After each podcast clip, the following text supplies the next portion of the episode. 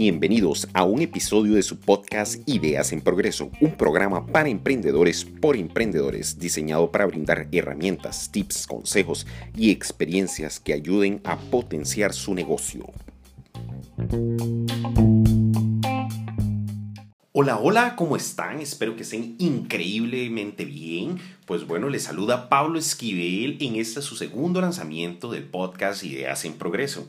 Este día tenemos algo sumamente increíble que nos comparte José Guillén. José Guillén, déjenme comentarles si es un arquitecto con ideas súper revolucionarias e innovadoras, en el cual nos brinda un pequeño aporte, un artículo de hecho, en el cual nos comenta sobre cómo su empresa ha logrado adaptarse a través del tiempo a los distintos cambios que han surgido a nivel pues nacional y global y cómo él ha transformado eh, pues su estructura de negocio. Este artículo lleva por nombre Construyendo en tiempos de crisis.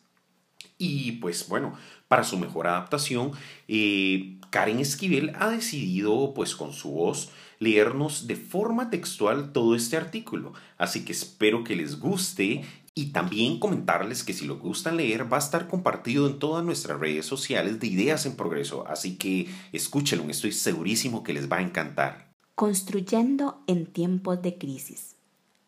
Frecuentemente me pregunta, ¿cómo la situación actual, COVID-19, crisis financiera mundial, gobiernos o políticos de turno han afectado a mi empresa?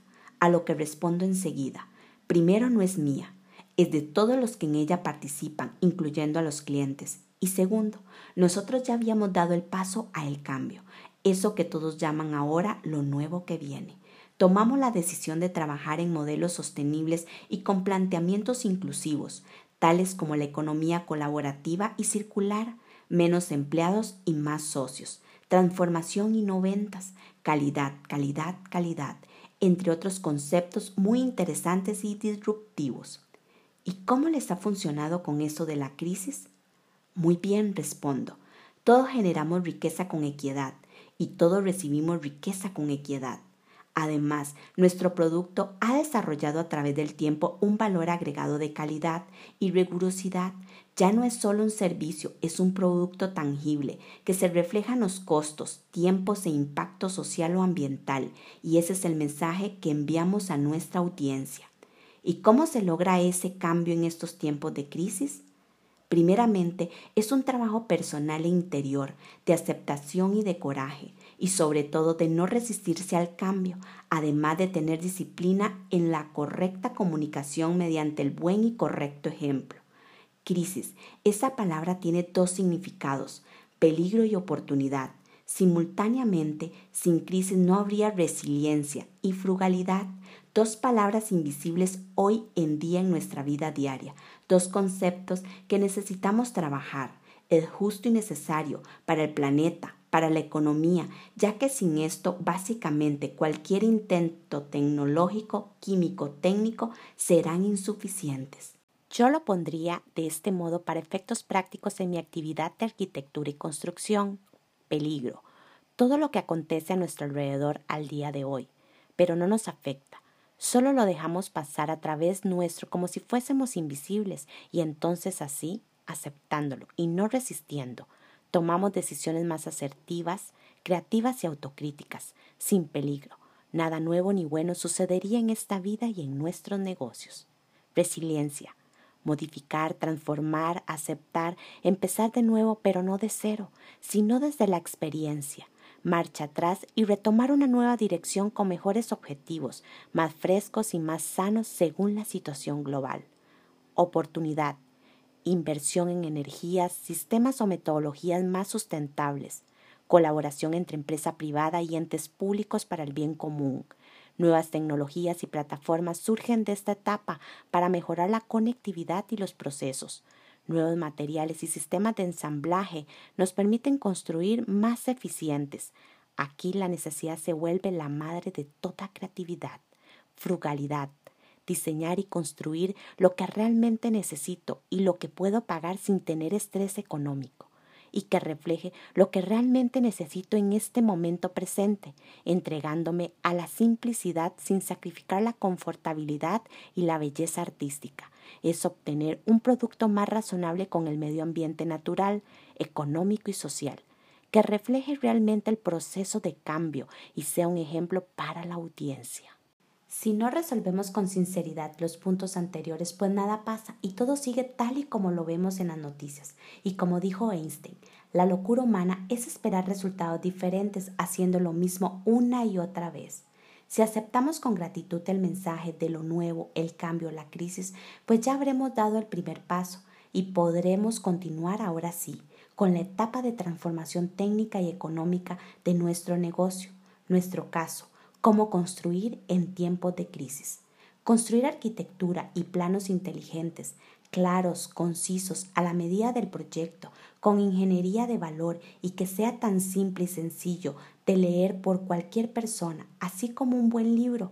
Para esto se requiere ahora sí trabajar todos los ingenieros y arquitectos juntos, topógrafos ambientales y constructores como se supone debería haber sido. Construir confianza y asertividad en los números, en los presupuestos, en la estrategia de construcción, en los cronogramas de obra, en la administración de campo y una proveeduría de calidad, en la búsqueda de nuevas alternativas de construcción, nuevos productos locales, nuevas empresas van a emerger de este punto. Esto promueve el desarrollo económico local y riqueza para todos. Construir un proyecto sostenible no solo como un producto, sino como un proceso también. Para esto, compartir los mismos valores, principios y ética es fundamental. Aquí no hay ahorro, hay inversión a largo plazo. El planeta y las futuras generaciones se lo van a agradecer construir un equipo de trabajo especializado, consciente y comprometido con las metodologías y pensamientos filosóficos de la empresa, del cliente y del país. No es entrenar personal para un proyecto, es hacerlos partícipes y entendidos de cuán importantes son para el proyecto y que su aporte será bien recompensado no solo con beneficios económicos, sino sociales, de salud y educación. Finalmente, y lo más sencillo, construir el proyecto con las reglamentaciones que solicitan las diferentes instituciones de salud, salud ocupacional, buenas prácticas constructivas y sostenibles, etc. Y para esto no hay secretos ni recetas. Al final del día, la única diferencia entre un constructor raso y un constructor de constructores podría ser la calidad de sus ideas. Claro, entiendo, suena genial, pero ¿es rentable y sostenible? Bueno, después de tanto tiempo en esta actividad y basado en mis experiencias, aprendí de las 101 formas de cómo no se debe construir un proyecto. Y esto nos ha permitido mantener un estándar de calidad y costos promedio y bastante competentes, ya que cada día que pasa y cada proyecto en el que participamos mejoramos la receta. Y he ahí nuestro valor fundamental como empresa, la búsqueda de la excelencia, eso no tiene precio y sobre las complicaciones en los procesos constructivos con esta situación actual COVID-19? Hoy en día la técnica y la tecnología de la mano permiten realizar mejores procesos logísticos en menor tiempo. La técnica y la tecnología nos permiten tener nuevos materiales alternativos y súper eficientes, también sistemas prefabricados locales con acabados muy creativos y sostenibles, así como energías limpias y menor uso de recursos, menor desperdicio y menor impacto al medio ambiente. Respecto a las restricciones, cuarentenas, horarios especiales, medidas atípicas, higiene, etc., considero que es lógico que sea así y siempre debería de ser así. Todo más cuidados, saludable y ordenado, en fin, mejor planificación en general y tener la dedicación y el tiempo para ello, aunque haya que detenerse en el camino para reflexionar. Ya pasaron los tiempos de hacer y deshacer a diestra y siniestra, concretos por doquier, suciedad, montañas de desperdicios, pésimas condiciones laborales, baches, entregas apresuradas por el consumismo exacerbado e innecesario, desarrollo sin calidad ni calidez, especulación financiera permitida, todo esto conlleva a la aniquilación de la naturaleza humana, del medio ambiente y a la volatilidad económica. Esa es nuestra verdadera enfermedad. Ese es el verdadero virus, la locura humana. Al fin y al cabo, como todo en esta vida, sobrevive el que más se adapta al cambio, no el más grande ni el más fuerte o el más inteligente. Y así veremos con estas crisis un mensaje para todos nosotros, a todos por igual, cuidarnos y cuidar, trascender esta realidad, construir hogares y menos tumbas y dejar de llevar nuestras espaldas el peso insoportable, el nombre de todo aquello con lo que arrasamos. Bueno, espero que de verdad hubiesen aprovechado y les hubiese servido este contenido que José hoy nos regalan. Pero si quieren saber más de su empresa y de realmente qué es lo que José hace, vayan y lo buscan artesanocr.net. Ahí van a poder encontrar toda la información de él, todo lo que su empresa hace, todo el gran aporte que está haciendo no solo a nuestro país, sino también a nivel internacional.